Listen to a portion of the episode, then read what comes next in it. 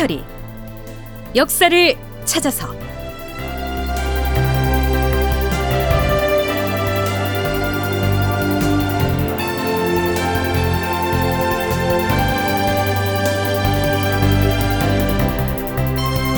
제 1278편. 인조는 모친상의 상주가 될 수 없다는데. 극본 이상락 연출 박기환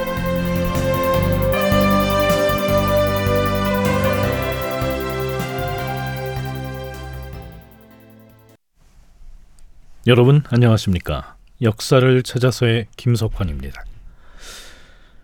서기로는 1625년에 해당하는 인조 3년 12월 12일 조정의 대소신료들 사이에서는 계운궁의 장례에 대한 논쟁이 격렬하게 벌어집니다. 지금 무슨 소리를 하는 것이오?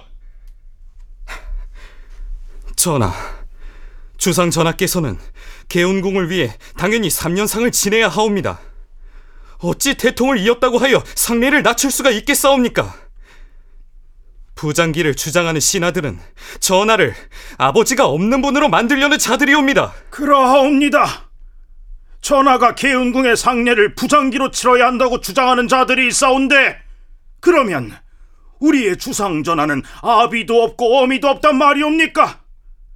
조정에서 이런 주장을 하는 자는 아마도 필시 부모가 없는 자들일 터이오니 신은 구차하게 그들과 국사를 논할 수가 없사옵니다. 네, 지금 매우 흥분된 너조로 발언을 하고 있는 이 두 사람은 인조 반정의 1등 공신인 최명길과 이귀입니다. 이때에 이르러 왜 이런 논쟁에 불이 붙었냐면요. 인조의 친어머니인 계운궁 구씨가 임종을 앞두고 있었기 때문이죠. 인조 때에 들어서 이 제사 지내는 문제가 논란이 된 것은 이번이 처음은 아니었습니다. 지난 시간에 언급했듯이 인조가 반정을 일으켜서 즉위한 직후 그 사실을 아버지의 영전에 고하는 이 고유제를 지낼 때 이미 한바탕 소용돌이가 일었었죠. 아, 잠시 되짚어서 정리하면 이렇습니다.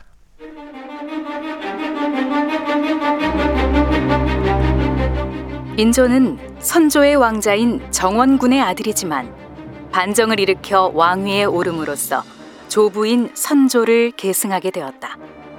따라서 인조와 친아버지 그리고 인조와 선조의 관계를 어떻게 정립할 것인가에 대한 문제가 제기되었다. 인조의 친부인 정원군은 인조 즉위 직후에 정원대원군이 되었는데 그의 사당에 제사를 지낼 때 인조가 위패에다 생부를 어떻게 적을 것인가 하는 데서 논란이 시작되었다. 신료들 대다수는 국왕으로서의 계통을 우선해야 하므로 인조는 생부인 정원군을 숙부로 칭해야 한다고 하였으나 일부 신하들은 생부인 정원군을 왕실의 종통에 포함해서 황고라 칭해야 한다는 견해를 제출하였다. 결국 예조에서 절충안을 내어서 황자를 붙이지 않고 그냥 고라고 칭하는 쪽으로 정리가 되었으나 향후에도 논란이 될 소지를 안고 있었다.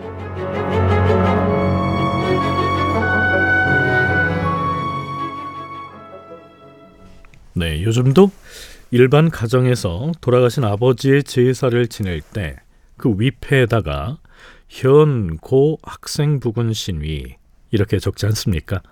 이때 고자라고 하는 글자가 아버지를 일컫는데요.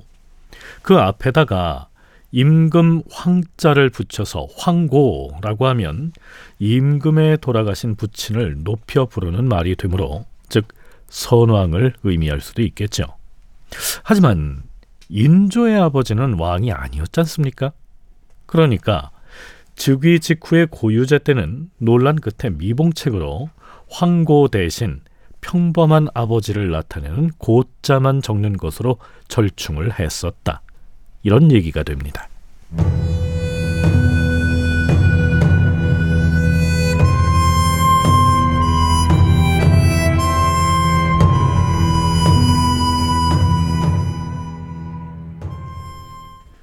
인조의 즉위 사실을 사당에 고하는 고유제는 또 그렇게 넘어갔는데 프로그램 들머리에서 언급했듯이 제위 3년 12월 말에 인조의 생모인 계운궁이 임종 직전에 이르자 인조의 아버지 정원군의 지위를 어떻게 설정해야 할 것이냐 하는 이 문제가 다시 논란의 대상이 된 것이죠.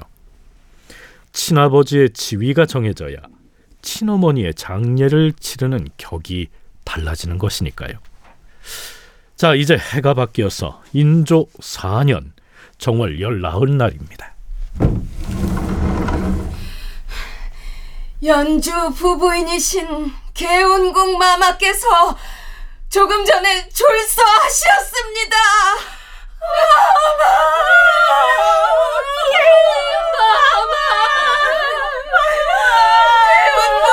이날 결국 인조의 생모인 계운궁이 48세를 일기로 세상을 떠납니다. 계운궁은 성이 구씨였는데요. 구씨는 정원군과 혼인하고 나서 연주 군부인에 봉해졌다. 그 뒤 인조 반정이 일어나서 장남인 능양군이 임금으로 즉위한 뒤에는 연주 부부인이라는 작호를 부여받았으며 이후에는 그가 머물고 있던 궁의 이름을 따서 개운궁으로도 불리었다. 이런 인물이었습니다. 인조가 예조의 예관과 대신들을 불러서 장례 절차를 의논합니다.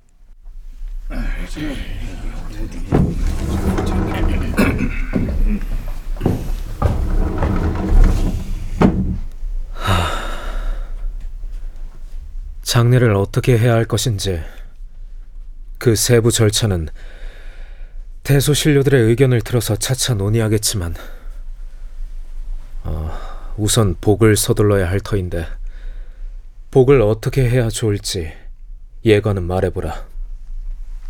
주상 전하, 의례에 따르면 평상시에 호칭으로 하게 되어 있사옵니다. 하오니 전하께서 즉위하신 직후에 부여된 봉작인 연주 부부인으로 복을 하는 것이 마땅할 것이옵니다. 연주 부부인보다는 대원 부인으로 복을 하는 것이 어떻겠는가? 대신들의 의견은 어떠한가? 전하, 예관의 의견이 지당하옵니다. 연주 부부인으로 하시옵소서. 그렇다면 뭐 복은 그렇게 행하라. 자, 복을 행한다는 말이 나오지요. 한자로는 복귀한다, 회복한다 할 때 쓰는 이 돌아올 복자인데요. 이 복을 행하는 의식은 임금이나 왕비나 또 대비가 사망했을 때 진행하는 장례 의식의 첫 순서였습니다.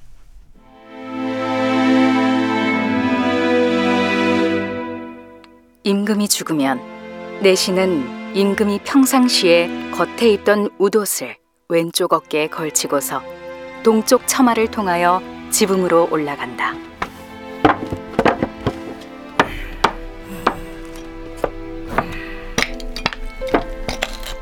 지붕 한가운데로 걸어간 내시는 왼손으로 임금의 웃옷 위쪽을 오른손으로는 허리 부분을 잡고서 북쪽을 향해 소리친다.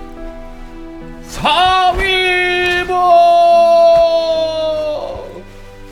사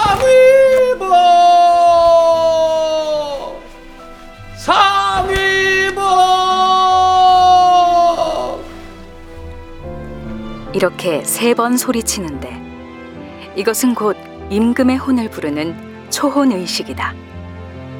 그런 다음에 내시가 그 옷을 던지면 다른 내시가 그 옷을 받아 가지고 들어가서 임금의 시신을 덮는다.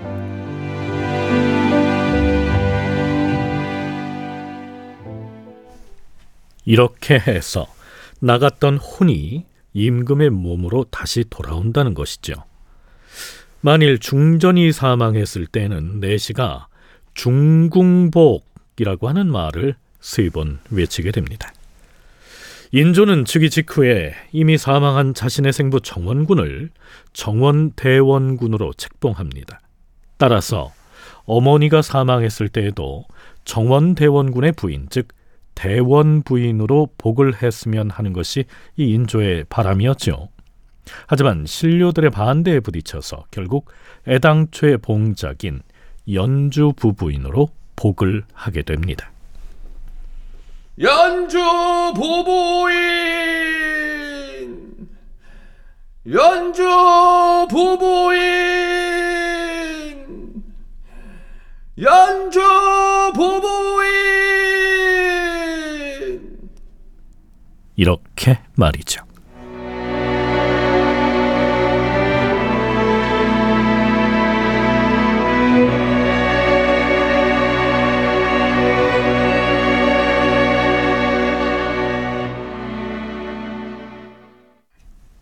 앞에서 소개한 내용은 복잡한 상례 절차 중에서 겨우 망자의 혼을 부르는 초혼 의례에 관한 논란에 불과했고요. 계운궁의 장례 절차에 대한 본격적인 논쟁은 이제부터 시작됩니다. 인조 때 예조 판서를 거쳐서 좌의정을 지낸 바 있는 이정구의 문집, 월사집의 기록을 중심으로 살펴보겠습니다. 전하, 사관원 사헌부 홍문관 등 3사의 간관들이 뵙기를 청하옵니다. 용건이 무엇이라 하는가? 개운궁의 장례에 관하여 긴히 주청할 것이 있다 하옵니다. 들라하라.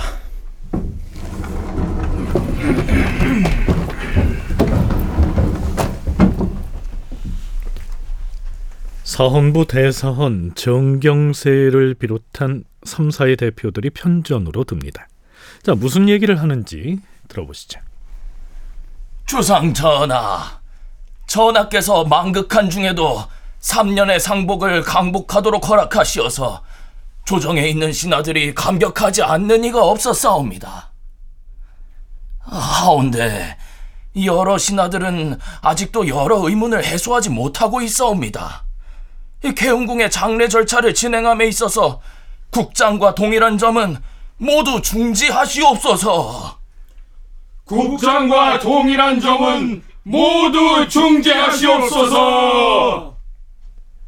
애당초 인조는 여느 사대부 집안에서 모친상을 치르듯 3년상을 하겠다고 고집을 했었죠. 자, 여기서 잠시 서강대 계승범 교수의 얘기 듣고 진행하겠습니다. 기존 제사, 기일에 드리는 기재 같은 경우에는 그냥, 제사만 지내면 되니까 별로 문제가 안 생기는데 어머니가 돌아가셨기 때문에 자식은 상복을 입어야 하거든요. 근데 이 인조가 사가의 일반 사대부집 사람이라면 당연히 3년상을 입어야 합니다. 부모님 이건 지금 모친 상이기 때문에 근데 신하들이 그러니까 인조는 모친 나를 낳아주신 어머님이 지금 상을 당했기 때문에 나는 3년 상을 입겠다. 그렇게 말을 하는데 예법에 능통한 신하들이 반대하는 이유는 뭐냐면 당신은 지금 정원군의 대통으로서 지금 왕위에 앉아 있는 것이 아니다. 선조의 손자로서 후계자로 입양돼 들어간 셈이다. 그래서 인조도 한 발 물러나서 3년 입을 상복을 1년만 입는 것으로 강복하는 데에는 찬성을 한 겁니다. 자, 그럼에도 불구하고 장례, 절차 어느 것 하나라도 국장으로 오해할 만한 요소들은 모두 걷어내 달라. 이것이 대간의 요구 사항인 것이죠. 3사 관원들의 얘기 좀 더 들어보시죠. 전하, 주상 전하께서 친히 상주가 되시려 한다는 말이 들리는데 그것은 아니 될 말씀이옵니다. 개운공은 대비가 아니옵니다. 하온데 전하께서 상주가 되시어서 장례를 주관하시면 이는 곧 대비의 예로 장례를 치르는 셈이 되옵니다. 그것은 아니 될 일이오니 능원군을 상주로 삼도록 명하시옵소서. 능원군을 상주로 삼도록 명하시옵소서. 능원군은 인조의 동생으로서 본명은 이보입니다. 그러니까 3사의 관원들의 얘기는 당신은 선조에게 입양돼서 대통을 이어받았으니까 정원군과 계운궁은 숙부와 숙모가 된다. 그러니 생모인 계운궁의 제사는 당신의 동생인 능원군이 주관하게 하라. 이런 얘기인 것이죠. 그러면 삼사의 관원들의 그런 주청을 인조는 어떻게 받아들였을까요? 인조의 대답 들어보시죠. 과인의 생각은 다르다. 아들이 어머니의 초상의 상주가 되는 것은 조금도 불가할 것이 없는 일이다. 과인이 3년상이 아닌 1년상을 행하겠다고 물러선 것도 사실은 모자간의 정리를 억누르고 국가의 예법을 따르기 위해 어렵게 내린 결정이었다.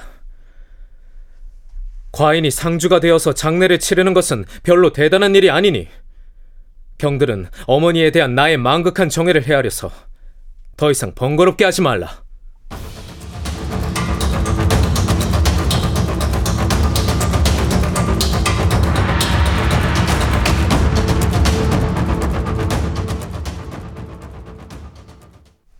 직접 나서지 말고 동생인 능원군을 상주로 삼으라는 삼사의 이청을 인조가 딱 잘라 거절했다는 사실이 알려지자 조정의 대소신료들이 술렁거리기 시작합니다. 조정 신료들 뿐만이 아니었지요.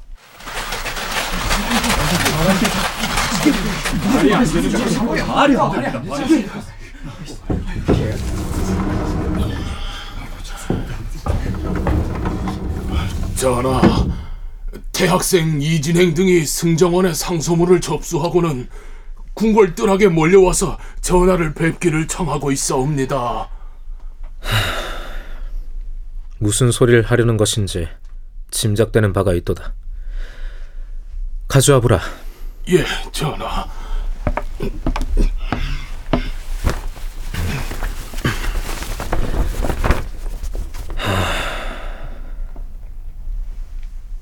여기에서 말하는 태학생은 성균관 유생들을 일컫습니다.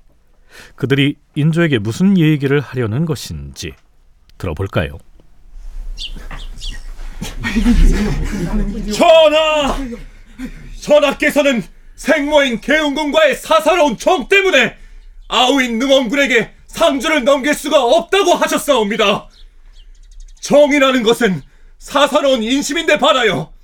임금이 지켜야 할 국가의 예라는 것은 하늘의 도리, 곧 천리이옵니다. 따라서 예를 받들어야 할 경우에는 사사로운 정은 굽혀야만 하옵니다. 전하께서 사적인 정을 억제하고 예를 따르며 가벼운 것을 버리고 중한 것을 따른 연후에야 인심에 합치되고 천리에 어긋나지 않게 되는 것이옵니다. 그러하옵니다, 전하. 지금 전하께서는 타고난 효성을 지니고 계시니 생모의 상사를 당하시어서 그 상례를 극진히 모시려는 마음을 갖는 것은 너무나 당연하옵니다. 하운데 그 시행 과정에서 정해진 절목에 어긋나는 일이 많았기 때문에 애통스러운 상황임에도 불구하고 신들이 나서서 논변을 하지 않을 수가 없는 것이옵니다. 주상 전하는 상주가 되어서는 아니 되옵니다. 주상 전하는 상주가 되어서는 아니 되옵니다.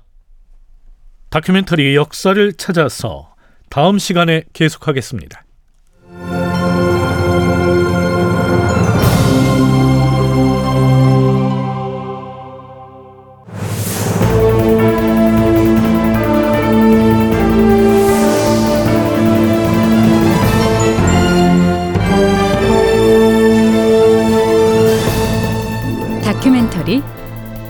역사를 찾아서.